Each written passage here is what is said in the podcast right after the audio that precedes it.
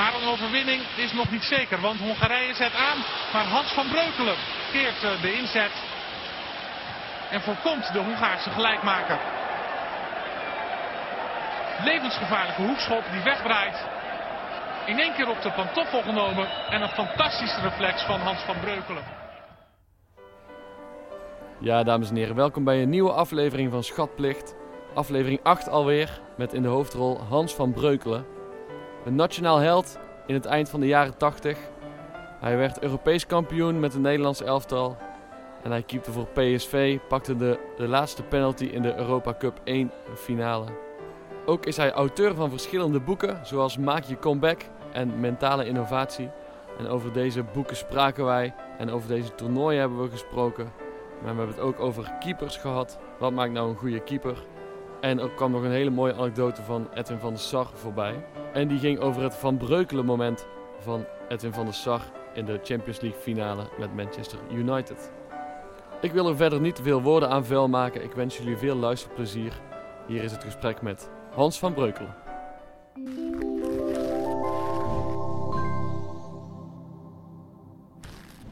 Overeenkomst tussen ons. Ik ben muzikant. Ik kom uit een andere hoek. Ik kom uit de sporthoek, uiteraard.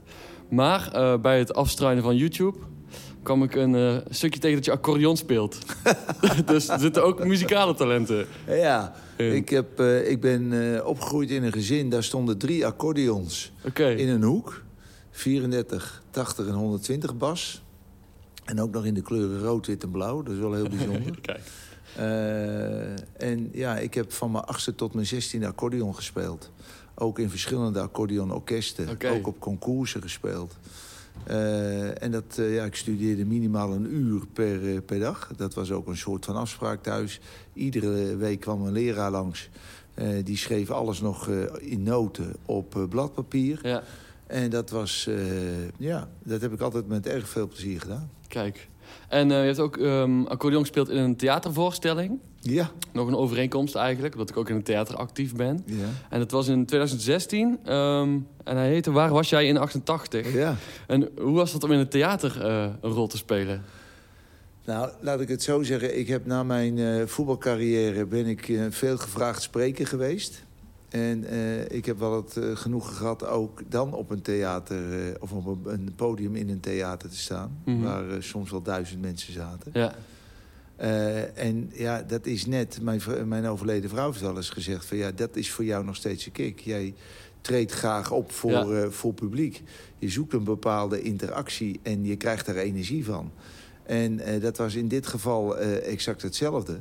en, en nu was het wel spannend omdat het met een 1-2'tje met Evert ten Napel was. Ja. Want Evert was natuurlijk in, in, in dat jaar onder andere de commentator... tijdens toch wel de belangrijkste wedstrijd Nederland-West-Duitsland. En, uh, maar daar heb, hebben we eigenlijk vanuit zijn perspectief... als zijn droom als kind om commentator te worden... tot aan, dit, tot aan die wedstrijd, wat het allemaal met hem gedaan had... en zijn voorbereidingen, et cetera. En uh, eigenlijk ook voor mij een, een, soort historie... en de beleving van die vijf wedstrijden... met uiteindelijk het winnen ja. van, uh, van de Europese titel. Uh, en dat was eigenlijk een, uh, een soort van herbeleving van uh, dat ja, glorieus ver verlopen EK. Ja. En ja, daar zag je gewoon mensen op afkomen die het nog een keer wilden beleven. En sommige van hen hadden hun kinderen bij, bij zich om uh, uh, ja, dat uh, bijna een soort van in een historisch perspectief te plaatsen. Van joh, dit heeft jouw Ja. vader of dit heeft jouw moeder vroeger meegemaakt. Ja, mooi. En het was waanzinnig leuk, leuk om te doen. en dan leer je ook zo'n Evert heel anders kennen dan als commentator. Omdat je eigenlijk, ik geloof dat we 14 of 15 optredens gehad hebben in Oh ja. het land. Uh, en door het hele land heen, van, uh, van Heerlen tot aan uh, Leeuwarden. En dat is eigenlijk wel, wel heel erg Wel leuk. gaaf. En totaal iets anders. Ja. Ik, ik, hou wel, ik hou wel af en toe eens van gewoon wat gekke dingen te doen. Ja, want je hebt die voorstelling ook zelf geschreven, las ik ergens. Dat je Wij zelf... hebben, het, het idee kwam van een goede kennis van mij vanaf. Die ook in die theaterwereld zat. Uh, toen zijn we wel in contact gekomen, want dat was na aanleiding van sportmonologen. Ik heb ook uh, meegedaan aan sportmonologen.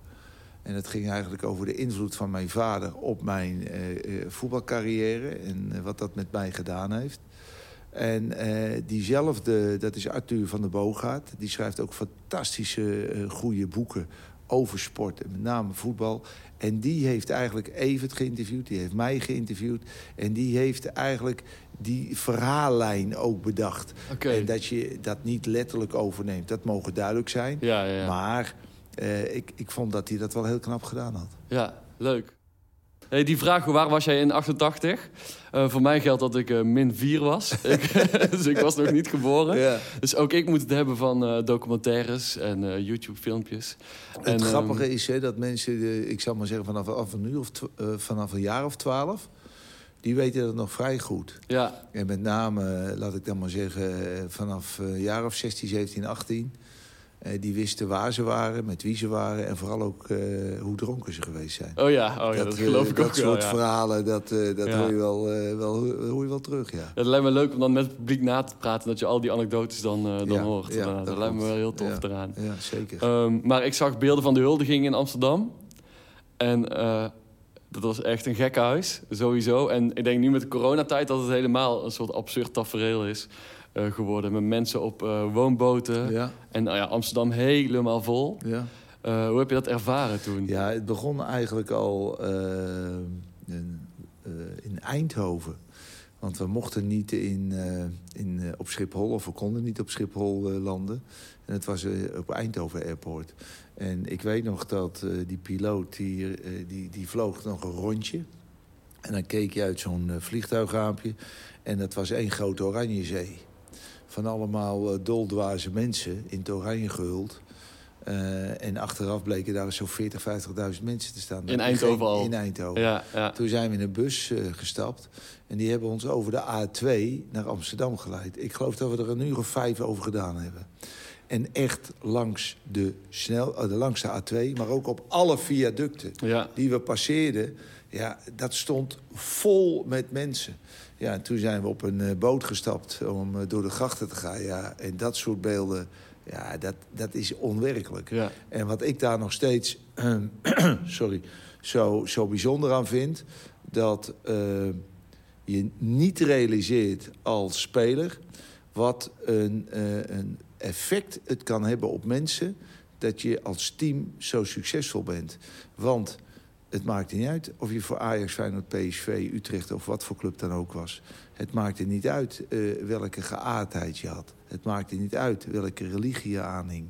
Het maakte niet uit of je jong of oud was. En zo, uh, Of een kleurtje had of weet ik wat. En uh, een, een, een, een, minder valide was. Het was één grote familie. Ja. En dat vind ik persoonlijk in mijn hele voetbalcarrière... dat meemaken, dat je daar een bijdrage hebt mogen leveren dat vind ik nog steeds het, het, het, uh, ultieme moment in mijn voetbalcarrière. Kan ik me voorstellen. Was het, was het echt een openbaring tijdens die huldiging? Want ik kan me voorstellen dat als je met zo'n toernooi bezig bent... dat je niet echt veel nee, met de buitenwereld bezig, bezig bent. Je bent op dat moment, uh, leef je heel erg in het uh, hier en nu. Ja. Uh, want je, je kan en mag je voor de rest niet af laten leiden. Ja. Wat wel heel interessant was, dat was dat onze vrouwen... mede omdat het in Duitsland was, waren er iedere wedstrijd bij... Die, daar zat ook een bepaalde band uh, uh, tussen. Ja. En dan uh, gingen ze na afloop van de wedstrijd mee naar het hotel. Daar aten ze en dan moesten ze terug naar hun hotel. Oké, oh ja. En de volgende ochtend hadden wij een soort van uitlooptraining.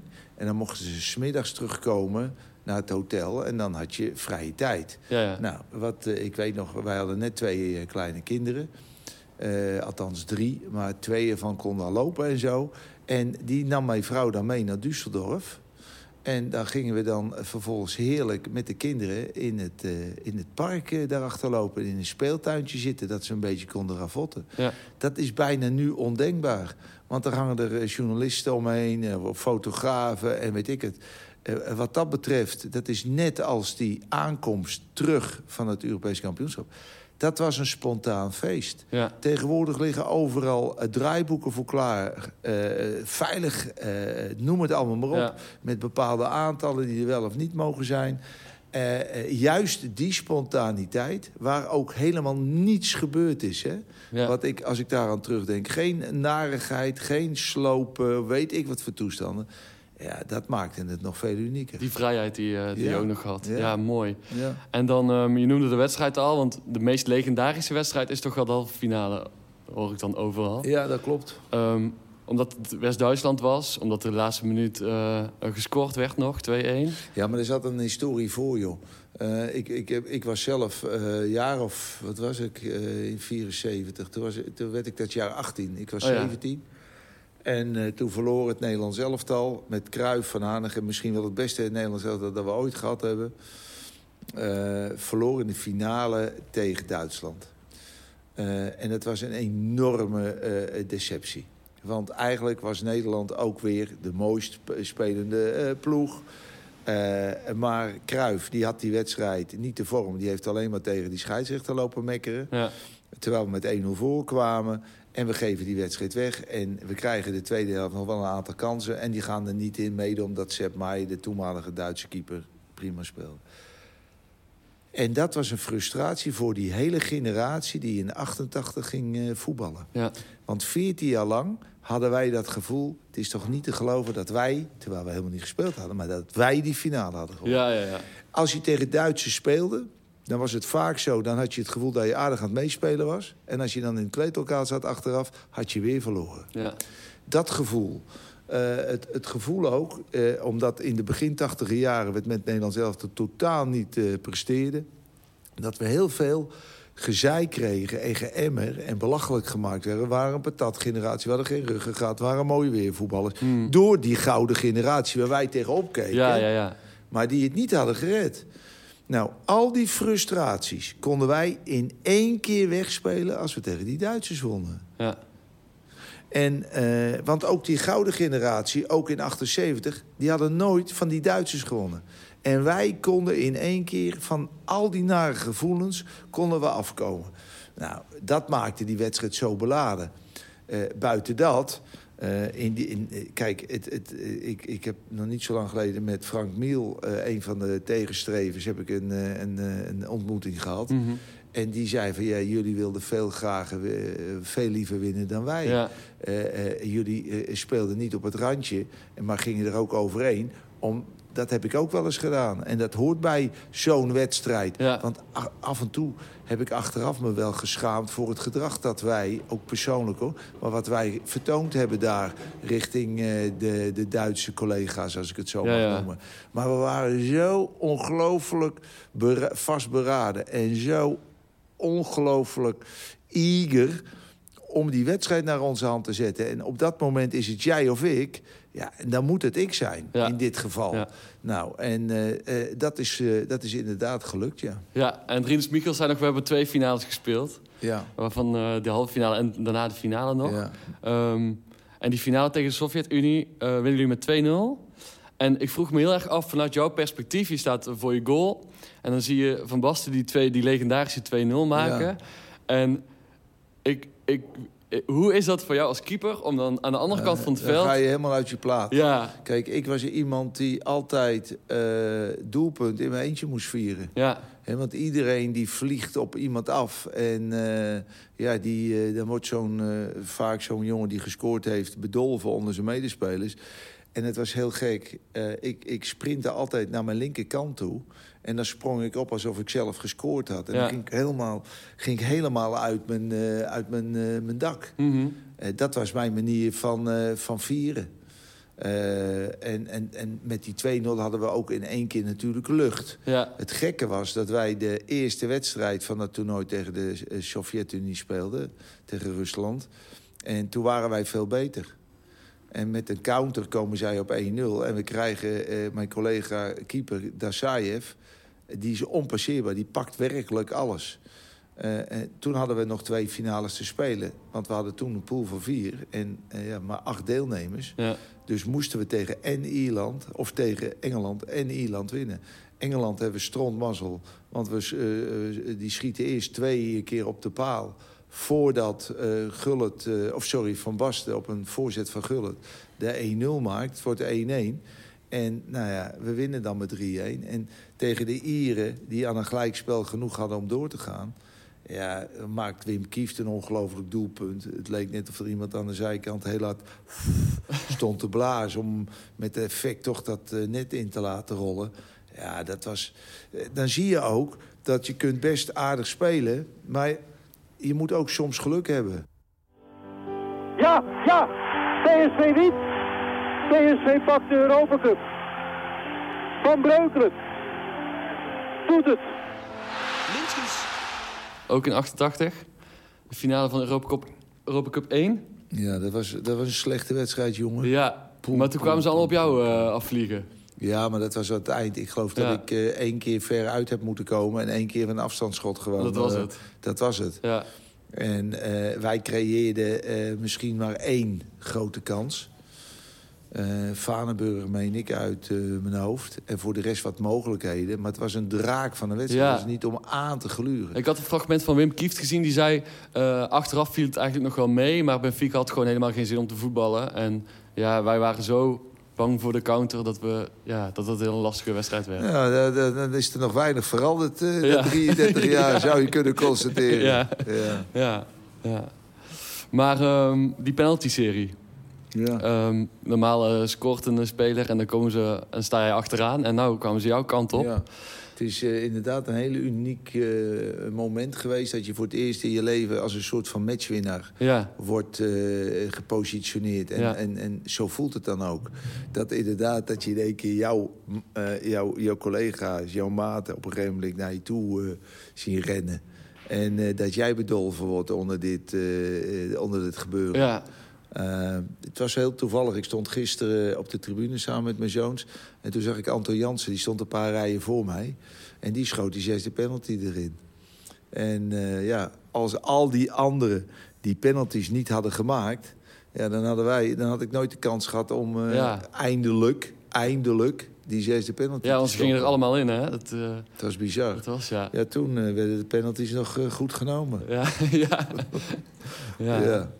Hey, en dan pak je die laatste en, en, dan, en dan sta je op en dan gaan je armen in de lucht. En, ja, en besef je dan eigenlijk wat er het, gebeurd is nee, of niet? Je bent, weet je, je bent intens gelukkig. Uh, je voelt je ook heel dankbaar. Ja. Het is heel gek, dat is een combinatie van.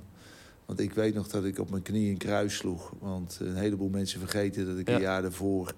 Uh, het Nederlands elftal was uitgezet. En ik zat gewoon voor mezelf in een heel moeilijke fase. Mhm. Uh, het, het, het zelfvertrouwen was weg. Ik twijfelde aan alle kanten.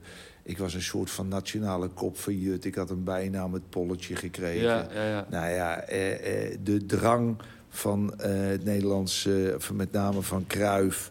dat Stanley Menzo in oranje moest omdat hij beter mee kon voetballen dan ik. Ja, Ja. Dat, dat, dat klopte wel, want ik was keeper geworden... omdat ik niet zo goed kon voetballen, zeg ik dan altijd nog voor de gein. Ja. Eh, maar dat, was, dat, dat, dat, dat, dat trok ik mij zo aan dat ik daardoor eigenlijk ook dingen ging doen waar ik niet goed in was. Ik wilde ook mee gaan voetballen. Ga je nog meer fouten maken? Ja, ja. Krijg je nog meer kritiek? Krijg je nog meer... eh, ga je twijfelen aan jezelf? Ja. Nou, dan zit je in een visueuze cirkel. En eigenlijk is het keerpunt geweest voor mij toen op vakantie. Want eh, ik, ik heb mijn vak altijd heel intens beleefd. Dat Mhm. betekent dus als ik succesvol was, nou, dan kon ik daarvan genieten. Jongen. Dan kon ik wel weken op een eh, roze wolk zitten, hè, zoals eh, na 88. Eh, maar het jaar daarvoor zat ik echt in diep dal. En dat voelde met name mijn vrouw en mijn kinderen natuurlijk ook. Ja. En mijn vrouw die heeft vanaf de amateurs alles meegemaakt. Met die leerde ik al heel vroeg kennen op de HAVO. Mhm. En eh, die zei toen eh, tegen mij, ga je vechten of vluchten? Toen we eh, ergens op een berg uit Zwitserland zaten... omdat we geen Nederlanders tegen wilden komen. Ja, ja. En toen zei ik letterlijk van, ja, ik wil wel vechten... maar ik weet verdomme niet hoe. Ja. En toen zei zij van, ja, maar waarom ben je dan keeper geworden? Nou, en toen ging ik allerlei leuke dingen noemen. En toen zei maar waarom stop je daar dan niet al je energie in? En toen dacht ik dat ik gek werd. Want ik, was er, ik ben er altijd intens mee bezig geweest. Ja. Mijn, mijn, mijn, mijn leven stond in, in, in, in, in, in het teken van, van de bal. En mijn vrouw en mijn kinderen voetbalden mee. En dat ging over rust, dat ging over voeding, dat ging over... Als mijn vrouw zei, wat verdorie, nou regent het weer. Dan zei ik van, ja, maar heerlijk. Dan zijn de velden lekker uh, zacht en dan kan ik lekker duiken. Ja. Jeetje, wat, wat heerlijk, hè, dat zonnetje. Nee, rot. Want ik, ik, ik relateerde bijna alles aan voetbal. Heel, dat is bijna een, een obsessie, hè? Ja, ja, ja. Want als ik, als ik terugkijk ook naar mijn voetbalcarrière... dan was mijn grootste vijand, was, ben ik zelf geweest. Ja. En uh, dat obsessieve, uh, dat uh, perfectionist willen zijn... de lat hoog willen leggen... is natuurlijk helemaal dom als keeper, de lat hoog leggen. He, als je erover nadenkt. Ja, nee. Zeker, ja, nou ja, zeker. goed. En, en het gekke is, daar, en, en dan iedere fout die je maakt... een halszaak voor jezelf van maken. Terwijl mm -hmm. fouten maken is onderdeel van keeper. De kunst is om dat een plek te geven... en te denken van, hoe kan ik zo'n fout niet meer maken? Dus weer aan een verbeterslag gaan. Wilde die bal over, de uitstekend uit zijn goal komende van Breukelen wippen en dat lukte niet. Topsportbedrijven is pijn lijden. Als je succesvol wilt zijn, als jij hebt ook urenlang moeten studeren. En ook urenlang door je, je, moet je, doorzettingsvermogen hebt moeten tonen... om, om, om bepaalde dingen onder uh, de knie te krijgen. Uh, en dat is niet altijd leuk. En dan heb je een keer een wedstrijd. En heb je er alles aan gedaan. Maak je een blunder. Ja. Dan krijg je kritiek. Weet ik. Nou, dan moet je weer door zien te zetten. Moet je er ja. weer overheen zetten. Uh, uh, jullie hebben misschien ook wel eens uh, uitvoeringen optredens dat je denkt, nou, dit was hem niet helemaal. Ja, zeker. En, en dan krijg je een, een, een waardeloze recensie toevallig in, ja. een, in een krant. Nou, hoe ga je daarmee om? Ja. Dus wil je succesvol zijn, dan weet je dat je ook een aantal keren op je bek moet gaan. En als je dan leert op je bek gaan, om dan weer terug te komen... dan word je alleen maar beter, word je ja. alleen maar sterker. En dit sluit mooi aan bij het boek wat ik voor me heb liggen.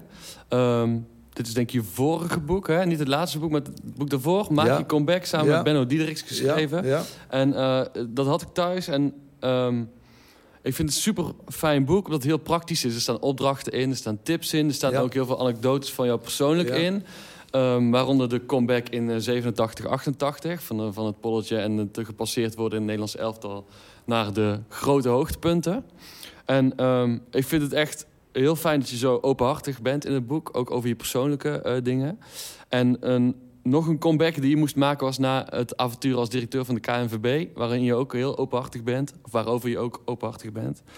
Um, de, grootste, de grootste comeback die je moet maken is wanneer je je liefde, en ja. je vrouw en de moeder van je kinderen overlijdt. Ja, want dat is in 2009 nog gebeurd. Ja. En, dat, uh, dan, dan, dan, dan lijken die andere twee...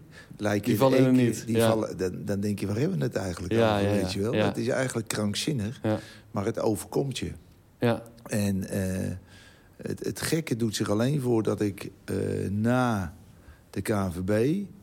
voor mijn gevoel... Mhm. Mm -hmm echt in een zwart gat uh, gesodemieterd ben. Omdat ik op dat moment eigenlijk een doelloos leven voor mezelf le uh, leefde. Ja. En een doelloos leven past niet bij een ex-doelman. Nee, eh, om maar nee. weer een woordgrap te gebruiken. Toen, toen mijn vrouw overleed, die, die had ons, de kinderen en mij, zo achtergelaten... van joh, het leven is te mooi om niet geleefd te worden. Blijf Mhm. bij elkaar. En dan ben je op dat moment ook als vader enerzijds bezig om er voor je kinderen te zijn. Ja. En zij had ook tegen mij gezegd, je moet niet alleen blijven. Nou, dat had ik ook in mijn knopen uh, uh, goed in mijn, in mijn oren geknoopt. Mhm. Omdat ik niet iemand ben die alleen blijft. Maar op dat moment heb je alweer doelen. Ja. En na die KNVB... Ja, toen heb ik alleen eigenlijk maar leuke dingen gedaan. Uh, veel lopen kolven, leuke uh, reisjes gemaakt, weekendjes weg. Weer alle sociale ja. contacten Ging dat aan. meteen, kon je die knop meteen omschakelen of heeft het even geduurd? Dat nee, je het, dat was eigenlijk een soort van vlucht. Oké, okay, oh ja. Ja, in, in, uh, je, ik ging ook dingen vermijden. Ik heb ook een periode helemaal ben ik niet naar voetbalstadions. Oh ja, geweest. je wilde gewoon nergens van, gezien worden. Uh, zo de op. Ik ja, heb helemaal, ja. ik heb helemaal, helemaal, helemaal nergens zin in. Pettersson bij de tweede paal. Goed gedaan van Loen. 2-1. Nee! En hij uh, redt PSV weer eens.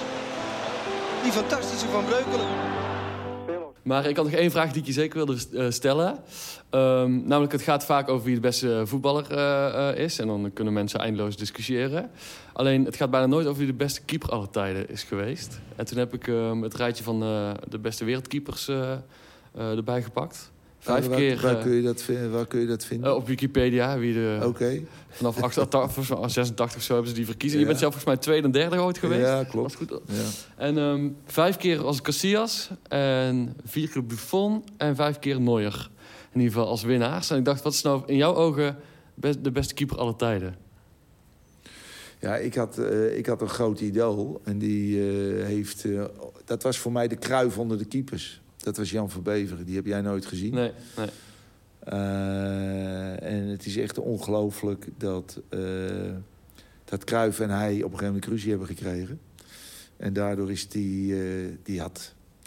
Die had absoluut in de 70 jaren de beste keeper van de wereld geweest. Ja, En die had op twee WK's moeten uitblinken. Daar ben ik van overtuigd nog een EK. Maar die was ook vrij pri- principieel. En die zei eh, eigenlijk, eh Cruijff eruit of, eh, of ik eruit.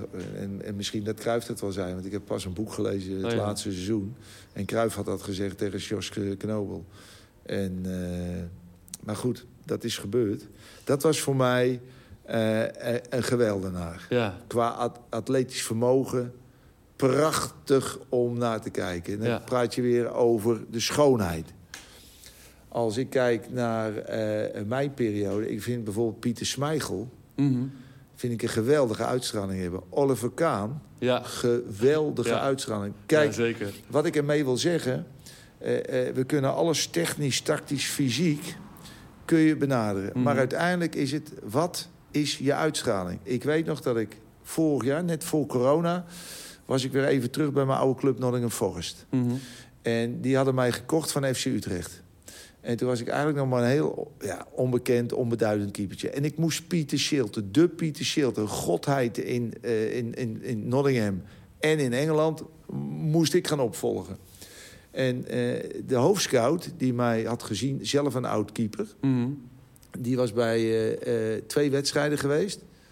En toen had hij tegen die club gezegd, de manager van Nottingham Forest... die, die van Breukelen, die moet je halen. En toen vroeg ik letterlijk aan hem, een tijdje, eh, dus anderhalf jaar geleden... maar Ellen, waarom dacht jij dat ik eh, Pieter zou kunnen opvolgen? En toen zei hij letterlijk, your presence. Your presence. Dus die keek helemaal niet of ik technisch, tactisch, Ja. fysiek... of weet ik, your presence. Eigenlijk je uitstraling. En als je dan kijkt naar de keepers die je net noemt... dan komt Casillas bij mij echt op de derde plek. Ja, ja. Maar die heeft net als die Bartes Mhm. bij, bij landen eh, gespeeld en eh, bij ploegen gespeeld... Waar, waarin die eigenlijk meeging in een soort van flow. Ja, En ook Europees en wereldkampioen en Europa Cup en zo. En natuurlijk was die Casillas ook een hele betrouwbare keeper. Mm. Maar als ik kijk naar, naar de compleetheid... dan kom ik bij, eh kom ik bij Neuer uit. Ja, Die, die, die, die beheerst bijna de helft van, eh, de helft van het speelveld. ja. Eh, daar is bijna geen zwak moment eh, te, te, te onderscheiden. Waar je zegt, nou, daar kun je hem op pakken. Of, ja, tuurlijk heeft hij ook mindere momenten. Maar Mhm. in zijn algeheelheid gekeken. Ja, en Buffon, een geweldige, geweldige lijnkeeper. Ook weer met een uitstraling van de wil om te winnen. Ja, ja, ja. En dat had Smeichel ook. Dat had Kaan ook. Ja. Daar durfden spelers niet in de buurt te komen.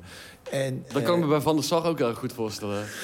Die Ja. kon ook zo'n blik hebben dat ik dacht van... Ja, eh, maar, maar, maar, maar, maar Sar, die, die, die was zo ongelooflijk constant. Eh, en die, die, die, die heeft één keer heeft hij ook eh, geweldig geacteerd. Dat was eh, tijdens het WK eh, in 1998. Toen was Arthur Newman eruit eh, eh, eh, gestuurd. En toen, die- eh, toen provoceerde Ortega hem. En toen ging hij ook plat en toen kreeg hij Ortega een rode kaart. Dat was die ongelofelijke pas van Frank de Boer op het laatste Bennis Oh ja. Ja, die ja. 2-1, weet je. En eh, eh, Sar heeft wat dat betreft... eh, in Ajax heeft hij zijn vak geleerd. Eh, bij Juventus eh, is er niet uitgekomen. Mm. Om, omdat daar eh, in Italië zoekt men naar een andere manier van keeper dan in Nederland. Hè. Dat voetbal in, in, in Italië hebben zoiets van... joh, laat zitten. Zeker in die tijd. Ja, ja, ja. Nou, toen is hij bij Fulham geweest. Toen zeiden vrienden bij mij... is dat de keeper van het Nederlands elftal? Want Fulham heeft hij... En daar heeft hij zich weer... Heeft hij eigenlijk weer zijn kwaliteiten opgepakt, verder Mhm. ontwikkeld. Ja, en heeft natuurlijk bij Manchester United... Ja. Eh, absolute top. Ja, en hij, ik las, want dat moet een grote eer voor jou zijn... dat hij, eh, toen hij in de Champions League finale de, eh, de beslissende strafschop was het, geloof ik, Ja. pakte, of een bal pakte... Ja. dat hij dat zijn Van. Breukelen moment heeft Ja. genoemd. Maar ja, een heleboel mensen weten niet dat ik op een gegeven moment van de Sar, die had hetzelfde als Sillissen. Die pakte geen penalty. Mhm. En daar kreeg hij ook allemaal gezeur en gezeik over. Je weet hoe dat werkt. Ja, En toen heb ik hem een week gebeld voor het toernooi in 2004 in Portugal. ja. Gezegd, Edwin, eh, als je er voor open staat... wil ik best wel een, een uurtje of zo met je bomen. Wat mijn strategie geweest is om de kans te vergroten... dat je penalties tegen gaat houden. ja.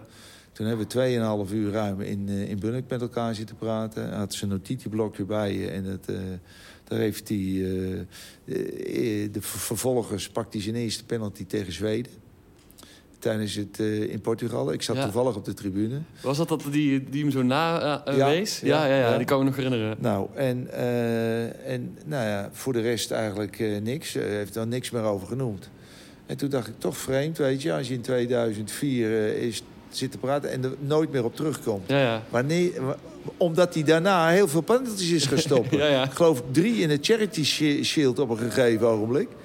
Eh, en, en ja, tot mijn verbazing pakt hij hem inderdaad en, en, en roept Van Breugel. Ik heb hem daar ook voor bedankt. Toen zei hij, Ja, Hans, mooi. toch logisch wat je voor me gedaan hebt. Ja, super mooi. Maar uiteindelijk, kijk, ik kan het wel aanbieden... maar daar heb je weer over die zelfregulatie. Hij moet er voor openstaan. Ja, zeker. Ja, ja, ja. Als hij van dat Ja. nare gevoel wil afkomen... dat die potverdorie iedere keer geen penalty pakt... Nou, en nogmaals, een goede penalty gaat erin... maar je kunt als keeper kun je een strategie ontwikkelen... waardoor je met zelf, met meer zelfvertrouwen in die goal staat. En dat straal je uit. Linskens zat in de problemen. Roy straft het niet af. Weer goed werk van Breukelen. En dit is een overtreding. Hey, ehm, we hadden het al over de comeback naar de KNVB. eh, ehm, het avontuur eh na 87. Ehm, ik vroeg me af, je nieuwe boek, die mentale in- innovatie... ehm, ligt dat een beetje in het verlengde van Maak je comeback? Ja, het is eigenlijk een vervolg op Maak je comeback. Oké, Want Maak je comeback is eigenlijk een eenmalige comeback. Hè? Er zijn acht stappen ja. waar je eigenlijk valt. Dus iets meemaakt. Mhm. Nou, dan, eh, dan, dan, dan ga je die stappen door. Maar het belangrijkste in, in, eh, vind ik zelf... dat zijn twee van die acht stappen. Dat is urgentie. Voel jij zelf urgentie om veranderingen in een situatie te brengen. Als je die niet voelt, dan, hoef je, dan sta je een doodpaard te trekken.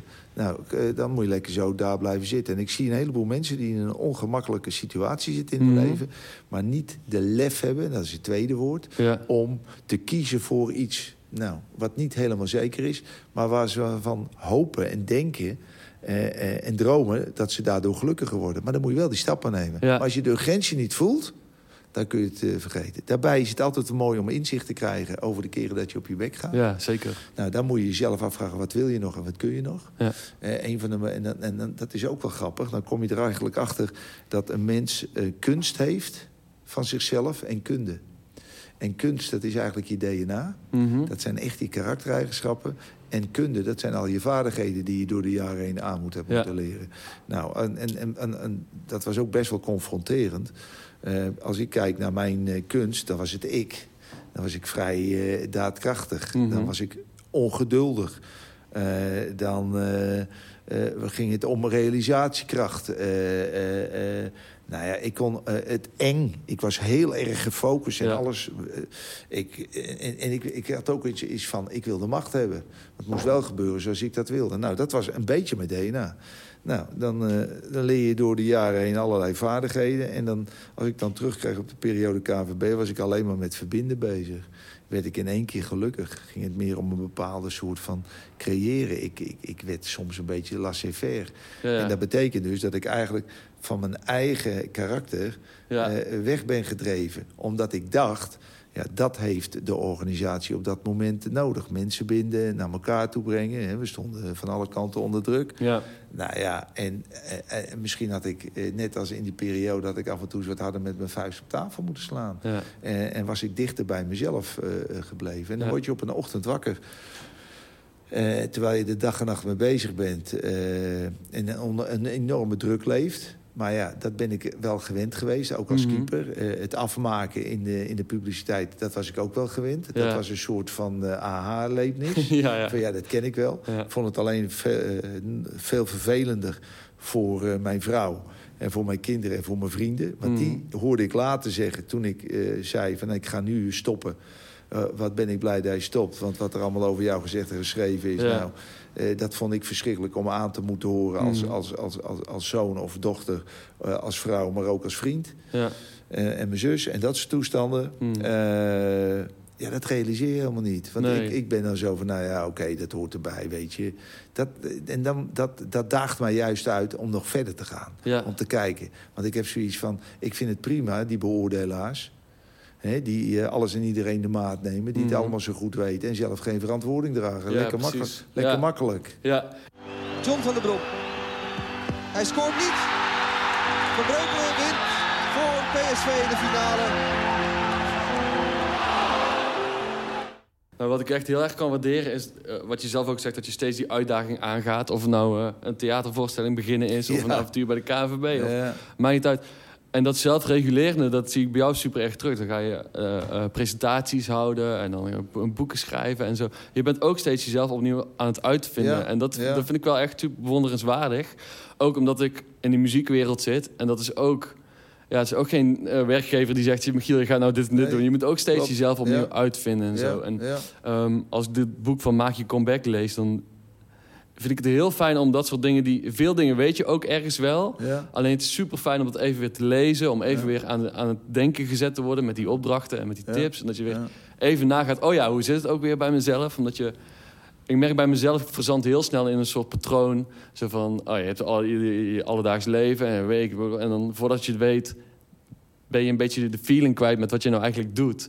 En door dit soort Het boeken krijg je dat weer een beetje het terug. gekke is, hè...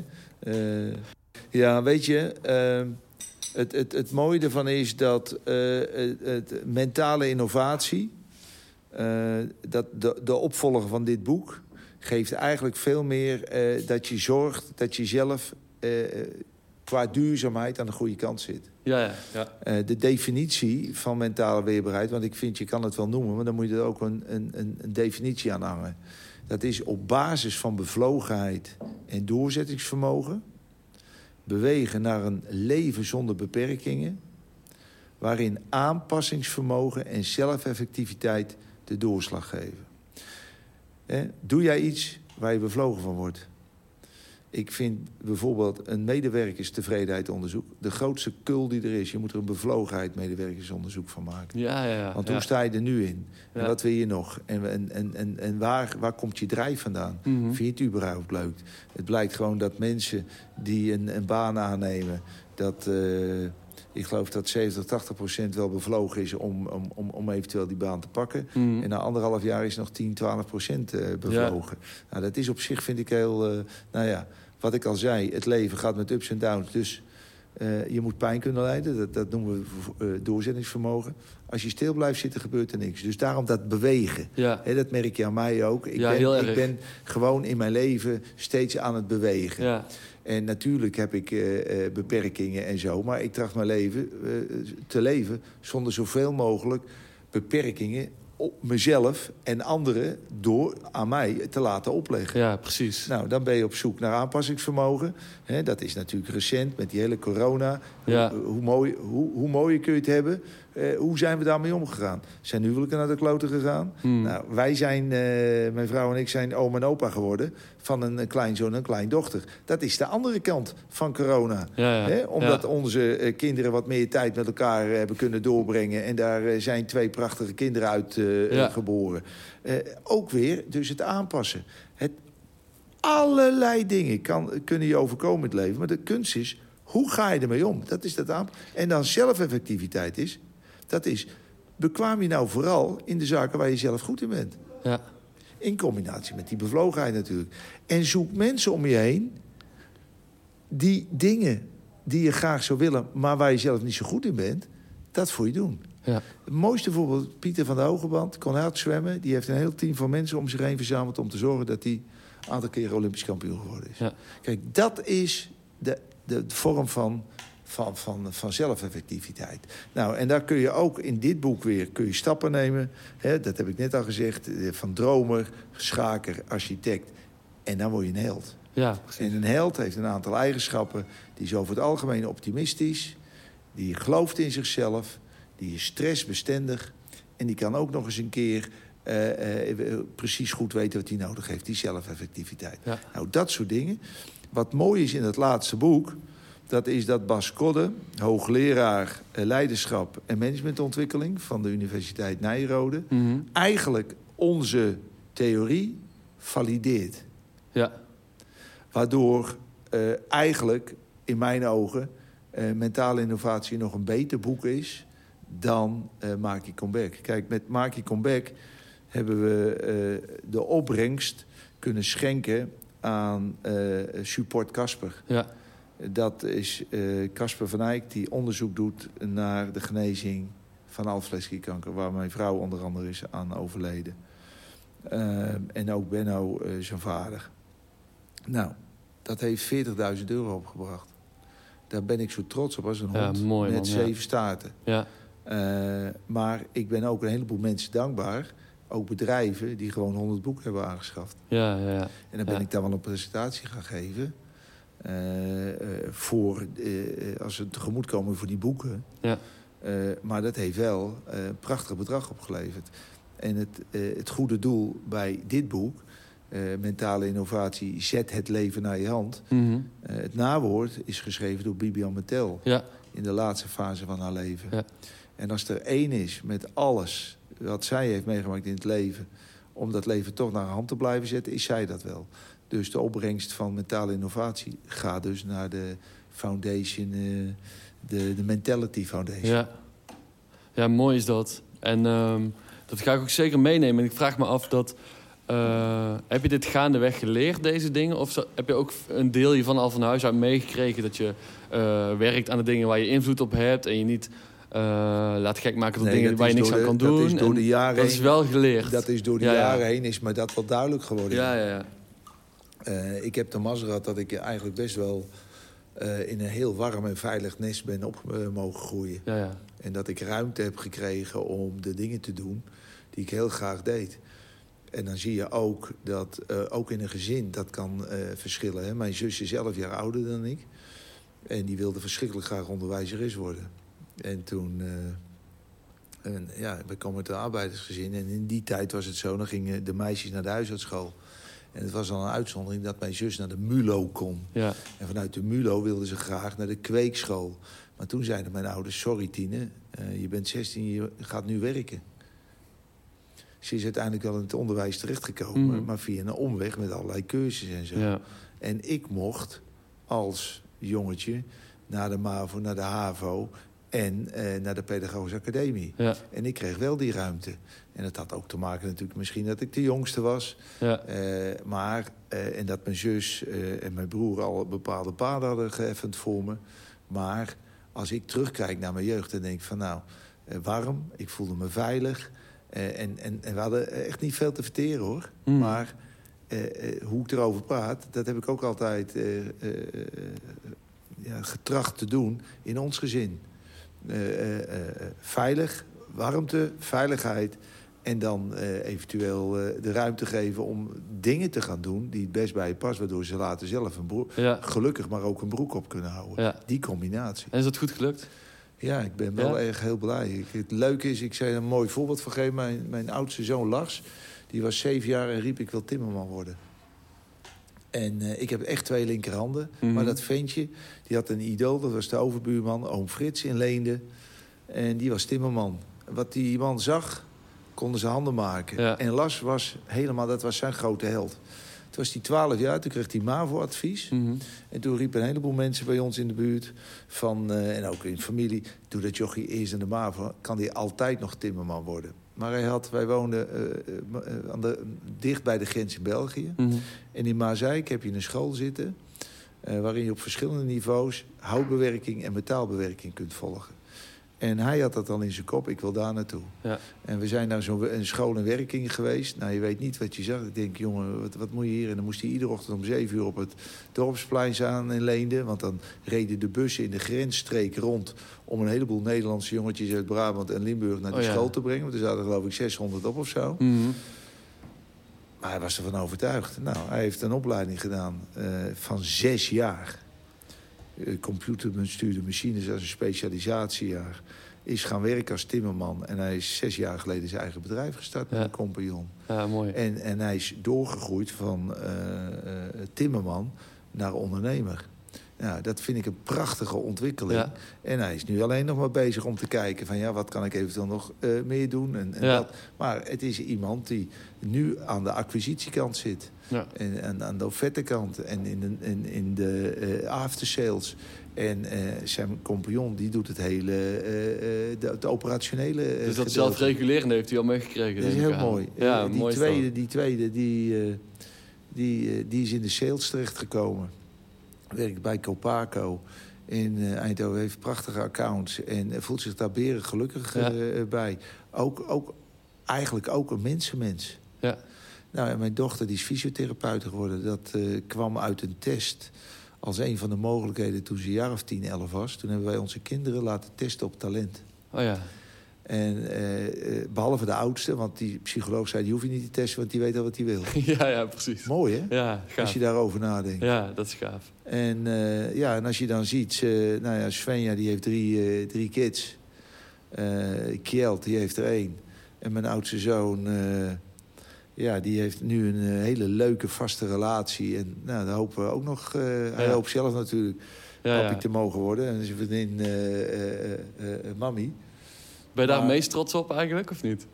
Waarop? Op, op, op een nageslacht, op kinderen, Nee, eh, ik ben, die ik, terecht zijn ben, ik, gekomen? ben, ik ben vooral trots hoe ze in het leven staan. Ja, ja. Daar ben ik blij mee. Eh, en, eh, en dat we eh, nog steeds ook een familie vormen. Ja, afgelopen week zijn we bijvoorbeeld naar Ameland geweest. Hebben, hadden mijn vrouw en ik een heel groot huis eh, gehuurd. Mhm. En dan komen de eerste vier dagen komen de kinderen van, van mijn vrouw. Eh, met aanhang uiteraard en de baby. En hebben een wisseldag. En nou, dat was heel leuk. Toen hebben we een fotosessie gedaan. Met z'n allen. Dus twee gezinnen. Hè? ja. Eh, ja, op een plek op Ameland. Prachtig, echt prachtig. Met allemaal losse foto's en zo. Dat was een cadeau van, van alle kinderen. Omdat we eh, alle, de, alle twee dit jaar 65 worden. En, eh, en de laatste vier dagen zijn mijn kinderen met vier kleinkinderen en twee honden in het huis verbleven. Ja, dan geniet ik eigenlijk het meest. Ja. Wanneer ik ze gewoon om, om me heen hebben lekker fietsen, lekker wandelen, met de kinderen dollen, lekker eh, spelletjes doen, samen wat eten, samen wat drinken. Ja, dan, dan, dan, dan geniet ik in Ja, heerlijk. forma, moet ik ja, zeggen. goed om te horen. Ja. Ik moet denken aan eh, eh, de podcastserie die je hebt gemaakt... eh, naar aanle- aanleiding van het boek eh, Mentale Innovatie. Ik heb twee afleveringen geluisterd. Met, moet ik even spieken, Herma Klein en Annelieke. ja. En ehm, volgens mij was het Herma die, eh, ehm, die zo hard had gewerkt. Altijd carrière na eh, leven. En die had ook nog carrière switch gemaakt naar pri privédetective, als ik het goed heb. Klopt, en ja. aan het einde van, van dat gesprek zei ze ehm, iets wat ik best wel heftig vond ook. Dat ze eh, nu op een punt was dat ze herinneringen wilde maken. Want ze had zo hard gewerkt, met zoveel dingen, met rechtszaken bezig geweest, dat ze, ehm, dat ze dat eigenlijk vergeten was al die jaren. En toen, dat, dat vond ik eigenlijk zo pijnlijk om te horen. Ja, ja. En als ik jou zo hoor met, het- met het eh, weekend op Ameland, dan denk ik van oké, ja, dat is dat is hartstikke fijn. En dat Ja. is e- misschien wel evenveel waard als alle... Maar weet je, het, het mooie in die podcast... ik heb de meest uiteenlopende mensen kunnen en mogen interviewen. Mhm. Een, top, eh, een topkok, maar ook eh, mijn, eh, mijn schoondochter... die eh, eh, voor de klas staat. Eh, eh, eh, in de coronatijd, echt hè, op de basisschool, groep 1, groep 2... Maar ook eh, haar jeugd, dat ze met een, een, een, een zusje, wat was de oudste, was zij, eh, of is zij. En ze had een zusje die ernstig ziek geweest is. Die, eh, en wat dat met haar als kind heeft gedaan. Eh, nou, dat soort elementen, hoe ze er bovenop gekomen is. En, en ik heb ook een, een, iemand die zo autistisch als de pest was vroeger... Tegen heel veel dingen is aangelopen. En die zich door heeft ge, eh, of is doorgegroeid tot coach voor mensen met autisme. Ja, En toen zei ik van, waar ben je nou het mooist trots op? Toen zei hij dat ik autisme heb. ja. Ja, Want eh, eh, autisten hebben ongekend kwaliteit. ja zeker. Ja. Alleen ze, worden, ze kunnen zich zo goed concentreren. Ze kunnen zich zo goed focussen. En als je dat goed begrijpt als collega, als werkgever... heb je een wereldcollega Ja, precies, eh, ja. eh, eh, eraan. Maar wij zijn vrij snel gewend overal een, een sticker op te plakken... en daar hoort dat gedrag bij. Ja. Onzin, man. Kijk, ze hebben ook getracht vroeger... eh, ik voldeed ook niet aan de voetballer. Mhm. Fuck off, joh. Er bestaat Ja. helemaal niet de voetballer. Ieder mens is wat dat betreft gewoon anders. ja, precies. Gelijke monniken, gelijke kappen, geloof ik niet in. Je moet mensen individueel benaderen. Hè. Er, is nog een, er zat nog een boek hiervoor. Mhm. Dat heet eh, Topposities.